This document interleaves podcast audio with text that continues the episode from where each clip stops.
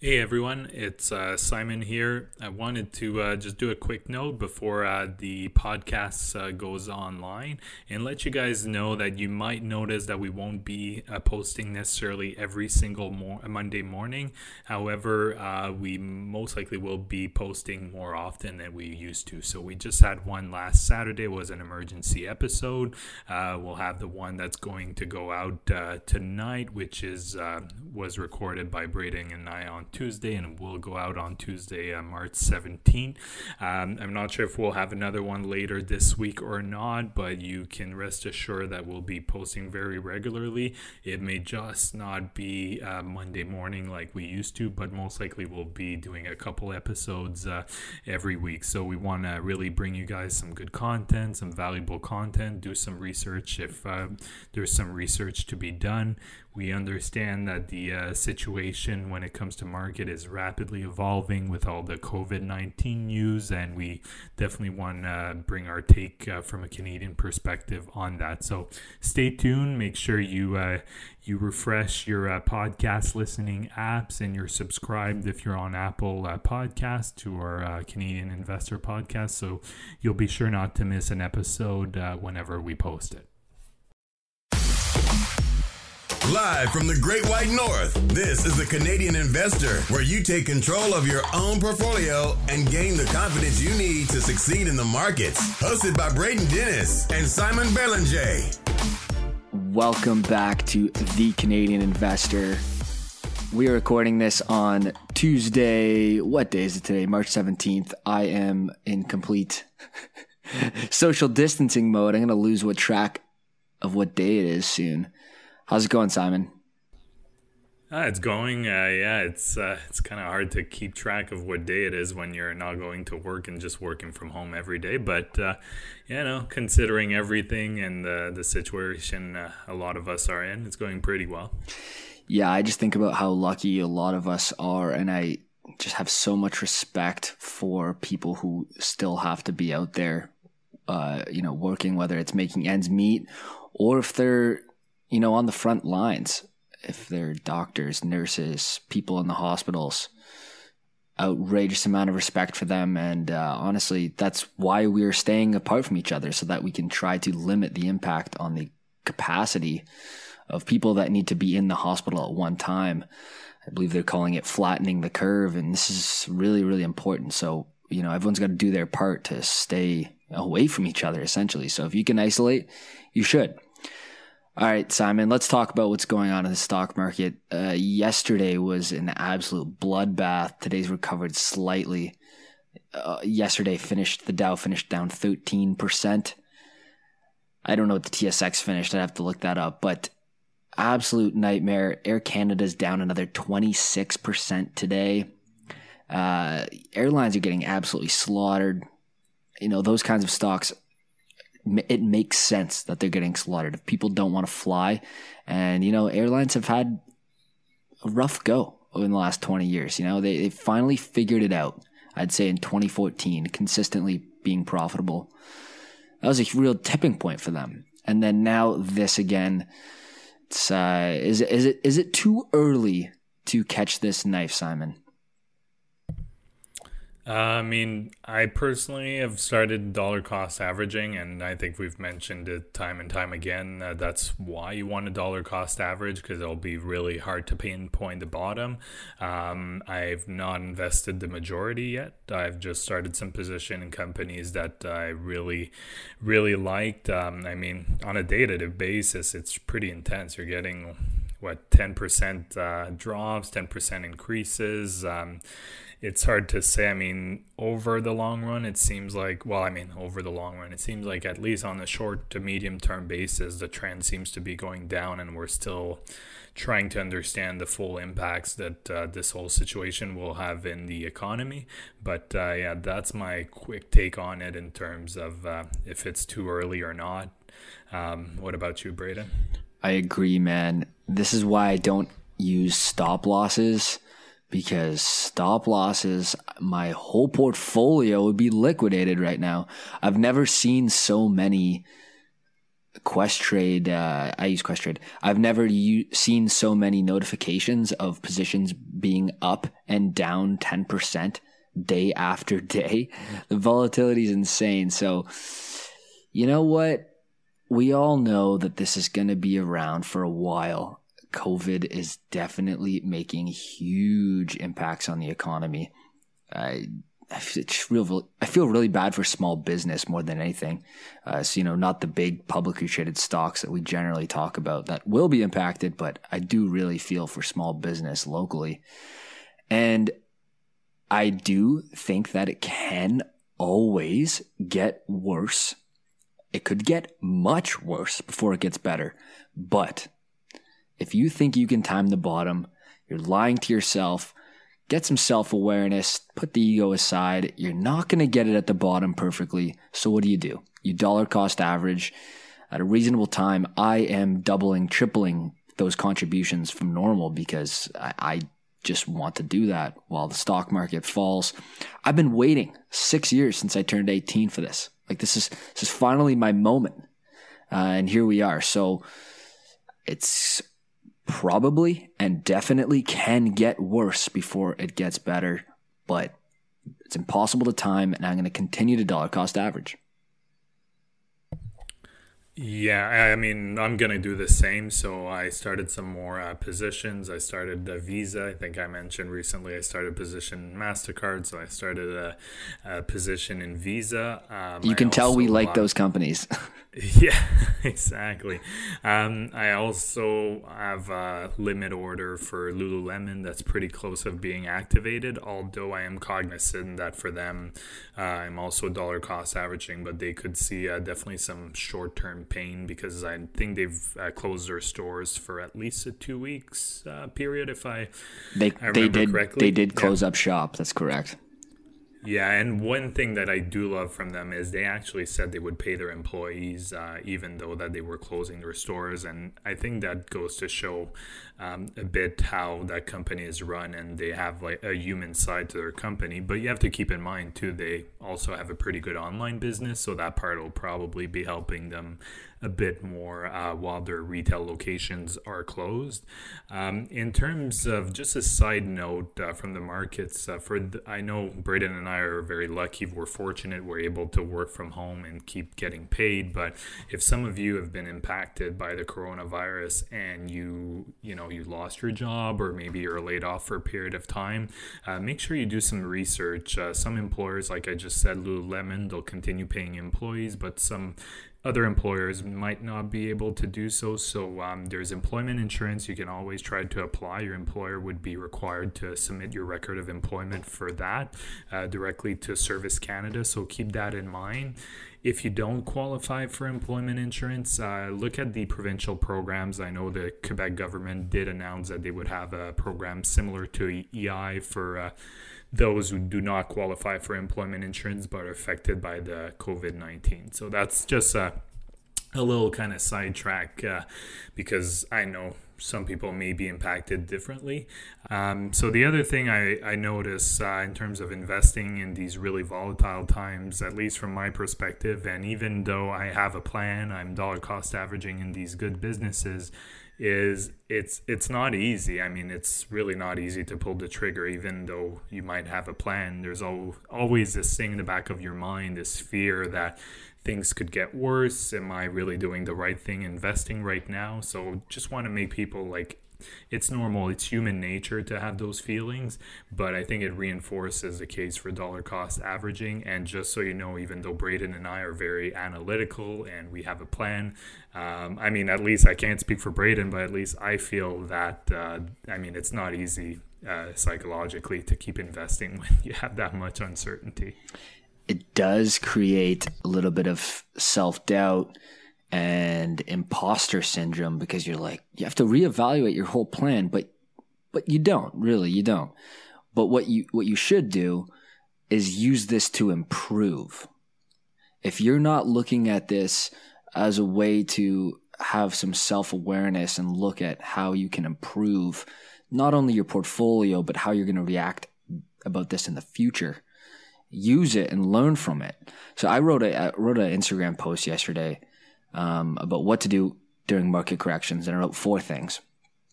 And I said, have an emergency fund. We talked about, you know, we've always talked about personal finance wise having an emergency fund.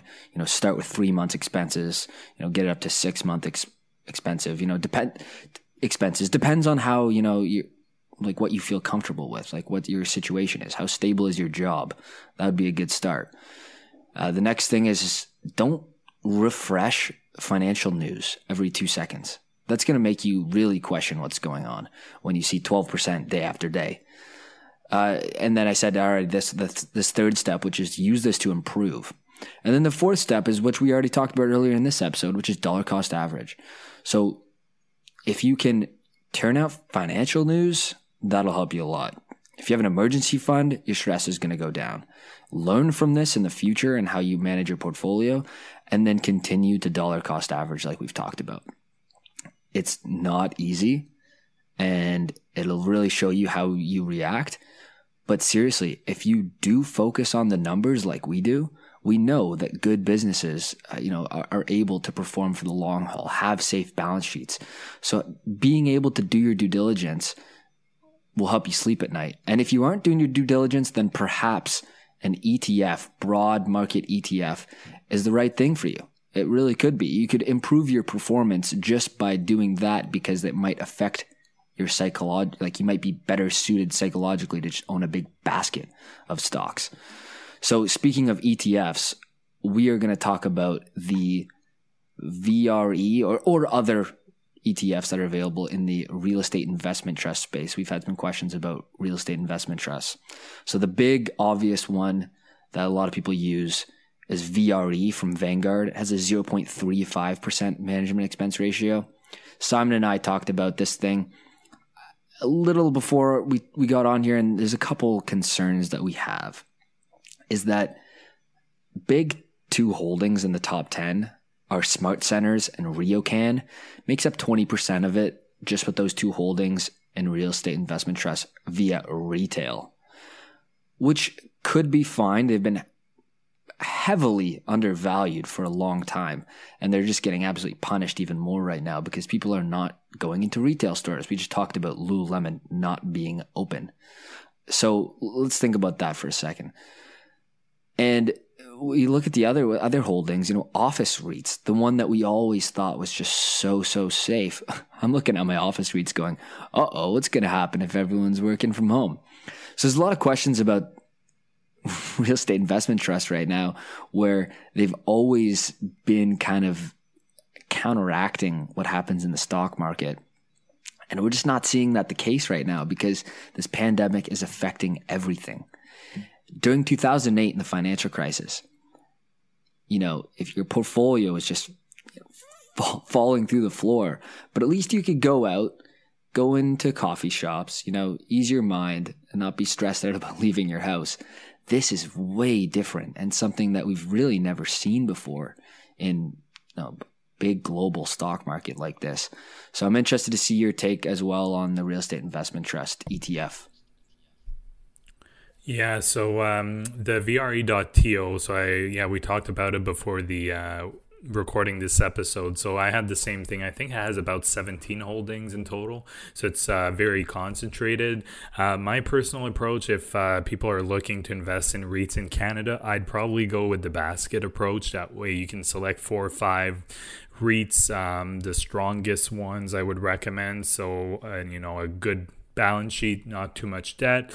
Um, retail REITs right now, uh, given the uncertainty, I would definitely wait and see. Um, there's probably some that will come out on the other side even the stronger but the ones that are poorly managed too much debt um, it's not going to be good for them that's for sure so that would be my approach from a canadian perspective uh, i know the question we had was asking in terms of why are reits uh, they tend to be these um, REITs ETF, they tend to be um, higher fees. So I did find, I mean, they're a bit higher than the uh, traditional index uh, ETFs with your you could be looking at uh, the broader market.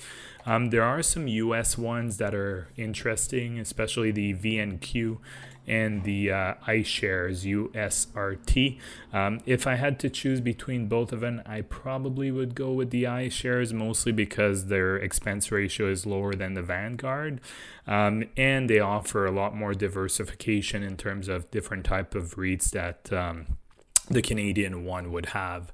Um, so those are some two two example. Obviously, whenever you choose uh, an ETF, make sure you at least research some of the larger holdings, some of the sectors, even if they're REITs, there's going to be uh, divided into residential, retail, industrial, office REITs, and so on. Um, also factor in some of the turbulence that there could be, uh, they could be facing, especially, for example, office REITs. If some businesses go out of business because of this, well, obviously, even the even if they have leases with a, a REIT, well, they won't be able to pay it. So the vacancy rate might increase for a bunch of these different REITs. So make sure you factor that in, and especially if you have a broker where you can buy uh, ETFs without paying a fee. I know Questrades offers it. I know a few other ones do offer that. So you can really dollar cost average in those uh, types of ETF, really with small amounts of money over a long period of time, and kind of absorb a bit more the the fluctuations we might see in the market. Very good points. The ETF free commission is nice. I like that. So VRE right now has a 3.8% yield. Um, that's as of January 31st. So that yield has definitely gone up. This, I'm just looking at the fact sheet from Vanguard. That yield has definitely exceeded 4% now based on what's happened since January 31st. And I'm looking at the holdings, and uh, you know what? I, I do like these companies. I think a lot of them are pretty solid. FirstService Corp, Allied REIT is one that I've talked about many, many times, scores very highly on my stratosphere investing ranking model. And I'm looking for companies that are growing the payouts, growing the distributions, because they're not actually dividends. These are these units give out distributions, which is slightly different tax wise. And Canadian apartment properties and Allied, those two, which are two of the top three holdings in this VRE, which which gives me some hope because I, I do think those are very, very well run, growth oriented REITs that will continue to do very well. Maybe apartment REITs, that's not going to be affected by this at all. I wonder how their stocks performed. But um, yeah, yeah, I mean, there's a lot of other options out there too. You mentioned the US ones. I think younger investors should not get tricked into the trap of getting uh, attracted towards really high yield real estate investment trusts right when they're starting out you know, we t- we talked about investors who are just starting out getting very excited about super high dividend yields that may not be safe, may not be growing. There's just maybe better places to put their market, uh, but put their money in the market. Sorry, and high yield REITs fit that category as well for me. So I would recommend what you said is pick a few with high growth of the distribution, not necessarily high yield of the distribution right now. Yeah, and I would focus definitely on debt. That would that would be my other main focus when looking at a REIT. Just make sure you look at what kind of debt they have, uh, because depending on if their revenue will be affected regardless of the sector, uh, you want a REIT that'll be able to absorb uh, some short-term fluctuation. So that that's definitely uh, my best tip. But like Braden said, even better if they're increasing the distribution over time and their uh, revenues are increasing as well. One that I do like in the states, um, and unfortunately, that we don't really have any in Canada. I know there's, um, I think, StorageVault in terms of um, uh, storage REITs, but uh, I do like public uh, public storage, so PSA in the states. Uh, that's one I really like. I own it as well. It's not a very fast growing. Um, type of REIT, but it is very stable, grows, I think, a couple percentage a year, um, really on solid ground, low debt, and usually they're not too impacted by uh, economic fluctuations because people, you know, they'll still need uh, that storage oftentimes. Good point. All right. Let switch gears slightly to another request that has come in for Canadian Tire, Canada's darling of a retail store that has not done particularly well as of late. And I can't imagine that this mess with COVID right now is helping them by any stretch. We're going to give our take on it.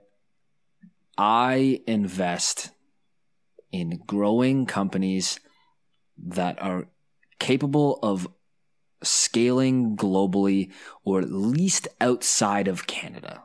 No, I have a real appreciation for mid cap in particular seems to be my niche. Canadian companies on the TSX that have global business or at a minimum North American business.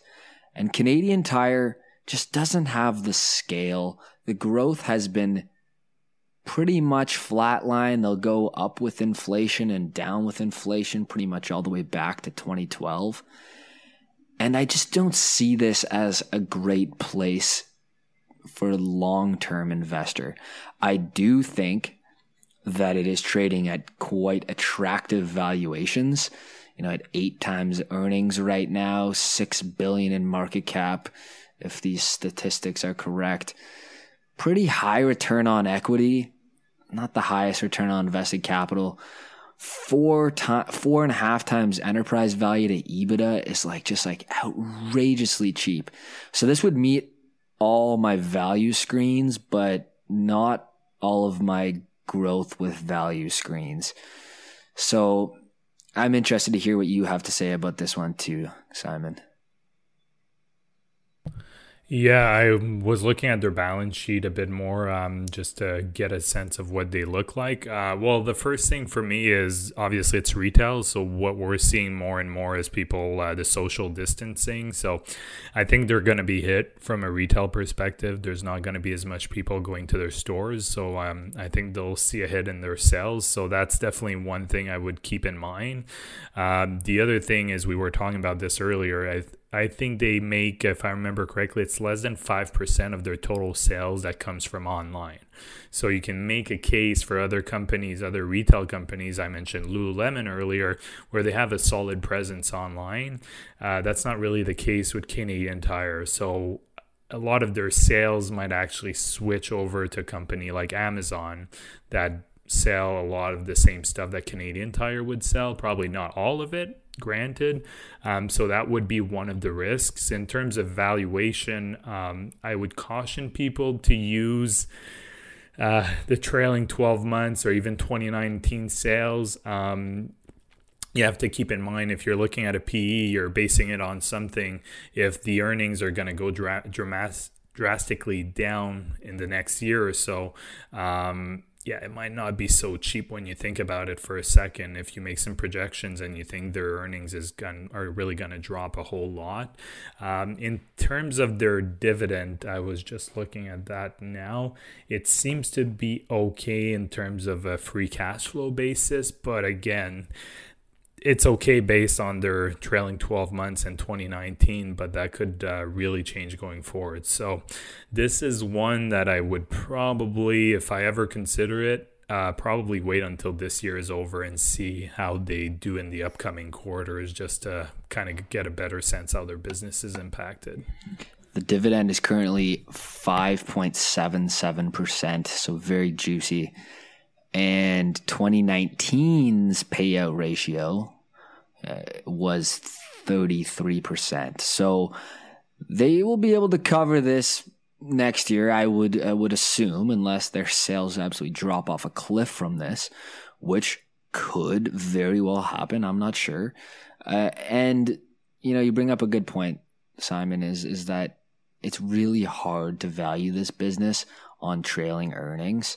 I think the dividend is actually relatively safe. I'd be more comfortable owning this as a high yielder than a big oil and gas stock right now, to be completely honest. So if you're really chasing after the dividend yield, which again, this podcast has talked about many, many times, don't recommend.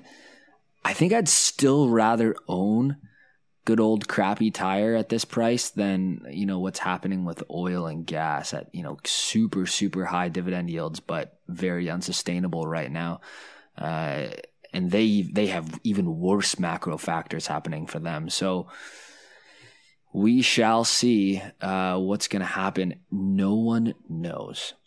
That's the key with this. No one knows.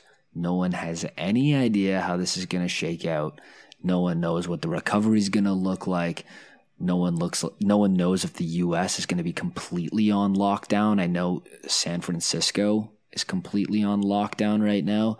Ontario just announced today that we are going only essential services uh, Alberta joining. I wouldn't be surprised if Trudeau has another press conference and does that again tomorrow. So, you know, this could extend quite a while. Who knows?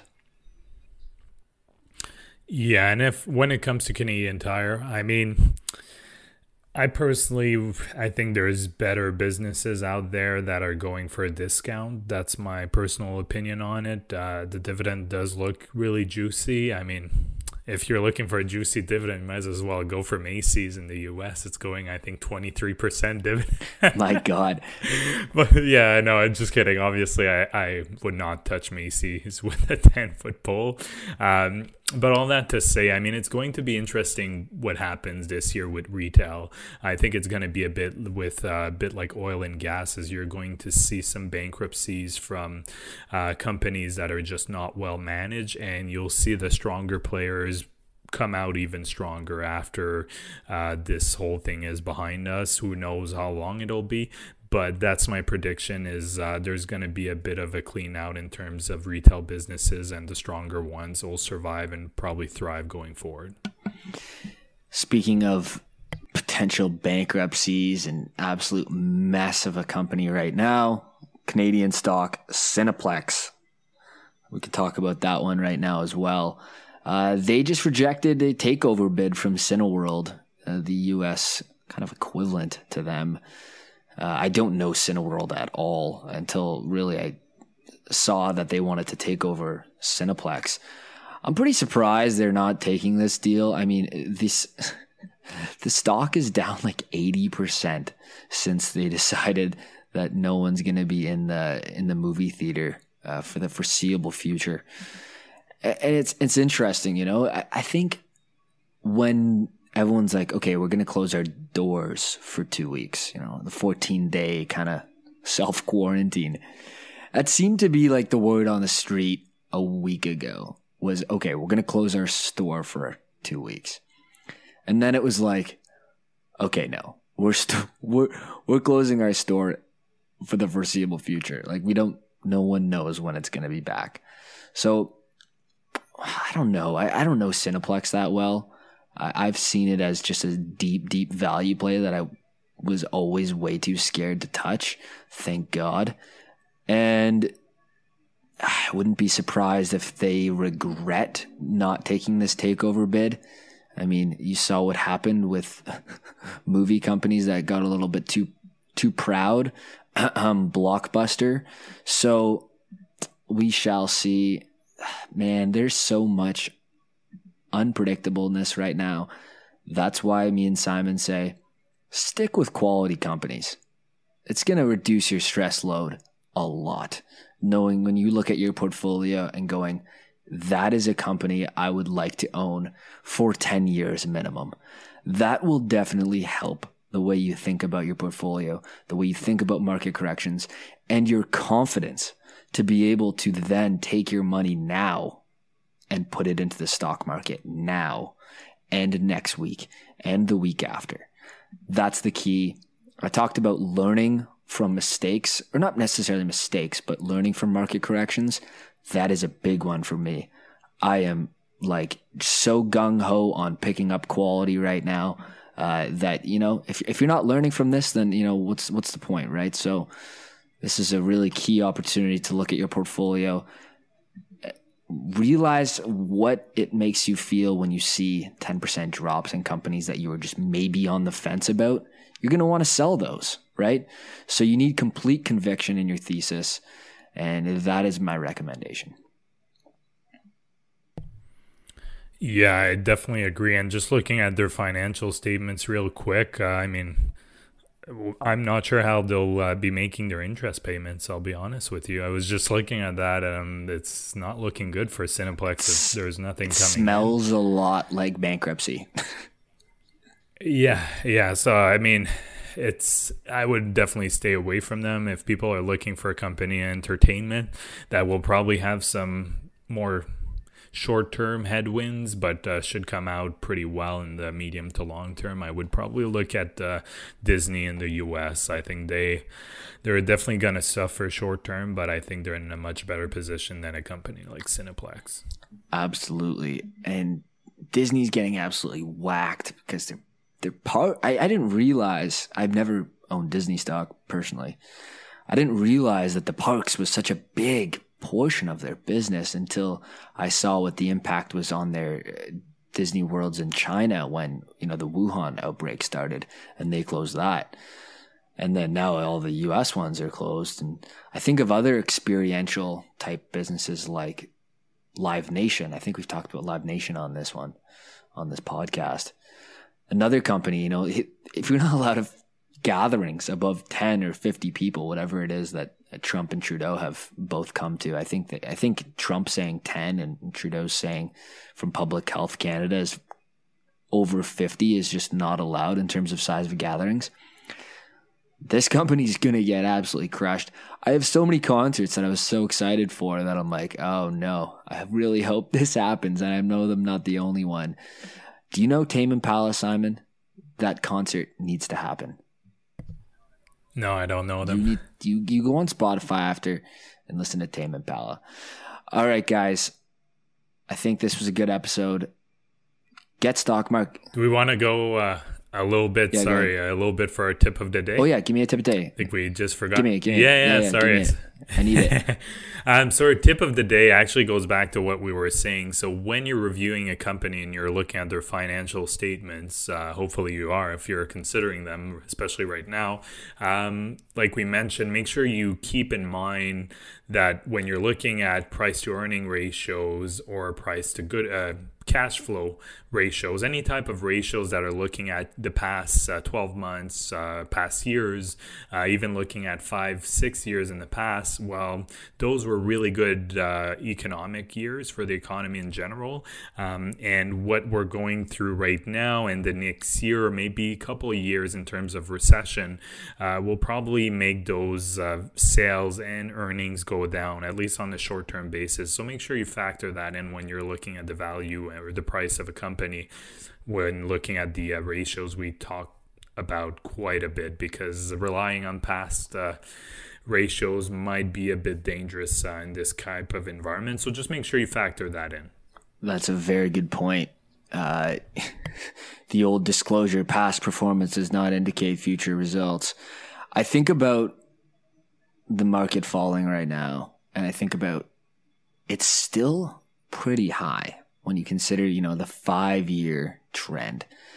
And it makes you wonder how overvalued stocks are. I'm looking at the Shiller PE and it's starting to come back to normal, you know, normal median numbers. The Shiller PE is basically the price to earnings ratio of, you know, the entire stock market, or it might be just the S&P 500. And it's coming back to like median numbers on, on a long term chart. And I think, well, forward earnings looks really bad. So does that mean that the market is still currently very overvalued? That's a you know, deep question that I'm not gonna be able to answer in this podcast. But I don't know if you do you follow the Shiller PE much, Simon? Uh, I thought the Shiller PE was like uh, looking at a PE on an average basis over like the past five or ten years or something like that. It's the current that... market PE. Okay. Okay. I mean, I wasn't. Anyways, I, I don't. I guess I don't follow it too much. I thought it was more uh, the average and really useful when you're looking at cyclical companies. Uh, but I mean, I could definitely be wrong. Um, so I guess from what you're saying, no, I don't follow that a lot, but I know on a P ratio, the S&P 500, for example, I know we're still at fairly high level historically, uh, but it's getting a bit closer to, to the average norm. Yeah, it's approaching it, which makes me question, like, does that mean with what you just talked about with forward earnings, is it still heavily overvalued? And that's a question that I'm not going to answer for you. Who knows what's going to happen? What we will say is dollar cost average. That's going to do it for this episode, guys. Thank you so much for listening. Thank you for the listener questions. Thank you for the kind emails. Thank you for the kind DMs on Instagram. Appreciate it all. Hope you guys have a good week. Stay safe. Stay safe, self isolated. Today's St. Patrick's Day. You know, maybe have a couple FaceTime beers, but seriously, stay away from large groups and do our part. Okay, thanks, guys. The Canadian investor is not to be taken as investment advice. Braden or Simon may own securities mentioned on this podcast. Always make sure to do your own research and due diligence before making investment decisions. Thanks for listening to this episode of The Canadian Investor. To get a list of the top Canadian dividend stocks right now and other valuable investing resources, go to getstockmarket.com.